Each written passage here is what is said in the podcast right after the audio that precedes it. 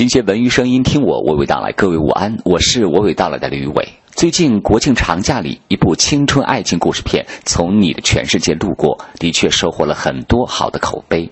除了邓超在片中的演技获得肯定外，导演张一白的手法也让观众觉得温馨。不用说，我们这些广播人在里面还感受到了电台这样的媒体在城市里制造的温馨和暖意，毋庸置疑地表达了广播人对这个社会的关爱之力。谢谢电影，也谢谢观众对电台这样的传播方式依然有着强烈的拥抱感。喜欢里面的一句台词：你就像山涧清澈的小河，你就像城市早晨的阳光。先来感性一把，之后呢，在青年演员张慧雯的眼里，究竟青春爱情片的创作现状会是如何？听一听实习记者季梓潼对她的专访。有什么样的特点是算得上才是一部好的青春题材的电影？我觉得好的青春题材，因为呃，每个人都有经历过自己青春的那个时光，所以我觉得只有勾起了或者是让你有代入感的青春，才是大家会觉得哦，会觉得有代入感，然后我会喜欢这样的青春题材。眼下中国电影市场上层出不穷的这个青春片的拍摄，嗯、那对于你来说，你是觉得机是机会多多呢，还是说这是一种类型化的缺乏？也是有机会会让更多人看到更多年轻的面孔，这点是特别好的，因为这样的话，这个电影的这个事业会越来越繁荣。但是我又不担心它这个类型化，我觉得好的演员是要你要在类型里面演出你的典型来，这是一个之后的每个演员应该走的一个典型。嗯、你会做什么样的好演员？是演技超群，还是顺应市场潮流的一个偶像？我觉得是两者兼备，就是你在这里你要是完全做自己，那你就离开了市场，你哪来的观众啊？你就脱离了市场。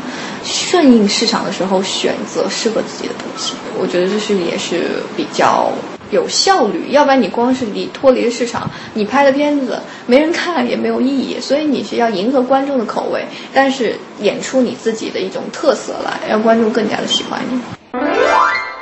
做一个好的青年演员不容易，得两者兼顾。从张慧雯的眼里，似乎看得到当代青年演员们对专业创作的一些思考。而下面我们接着提到的就是即将要开启的二零一七年艺考。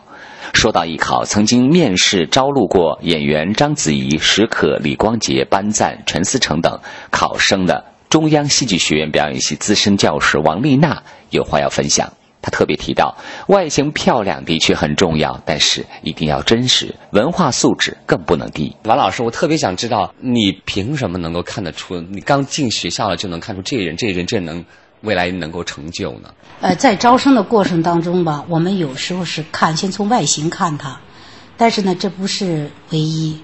那么在深入考试的过程当中，更看到的演员的内部素质，这个内部素质包括他的综合素质。声台形表，这些都要包括在内。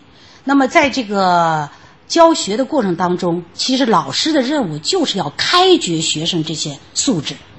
我们用各式各样的训练的方式方法，包括练习也好，包括每个阶段的教学，都是为了开掘他这一方面。但是呢，在开掘的过程当中，你基本可以断定这个孩子将来肯定会有出息，因为他已经展露出来了，就内部素质特别好。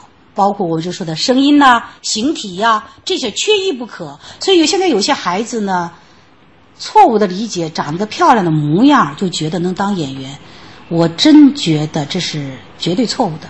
但是不能说是，呃，没有优势，没错，对不对？但是现在造假人，尤其女孩太多了，越来越假。我们今年招生还说了，那普遍打假，只要能看出是人造的，几乎就是不要进入二试了。所以我觉得，作为你要将来有的孩子想选演员这条路，一定要全方位的，包括文化课。现在我也越来越高了。有一句话，现在还真不是说的是一句好像是呃夸张的干嘛，拼到最后是拼的文化，确实是这样子。你看现在在影视圈舞台上，这些老教员。不是老教员，老演员们，包括新的演员，真的是文化底蕴还是有的，嗯，对吧？你像当时我就记得，嗯，陈思诚的爸爸有一次我跟他接触的说这个事儿，我说他为什么最后能当编剧呢？他说你可不知道，他从小看武侠看得多，就开始写，写完了以后他爸觉得不务正业，就给他烧。你看，所以这些东西都是要他们要干这个，从小就要培养这个，不是说到后来再恶补，那真真的不行。所以我觉得呢，现在如果是有的孩子想走演员这条路，方方面面的修炼自己，嗯，才可能走进来，出去以后走的长久。嗯，文艺之声的朋友，你们好啊！我是中央戏剧学院王丽娜老师，欢迎你们收听这个节目啊、呃！希望大家喜欢这个节目，也希望你们在各行各业幸福快乐。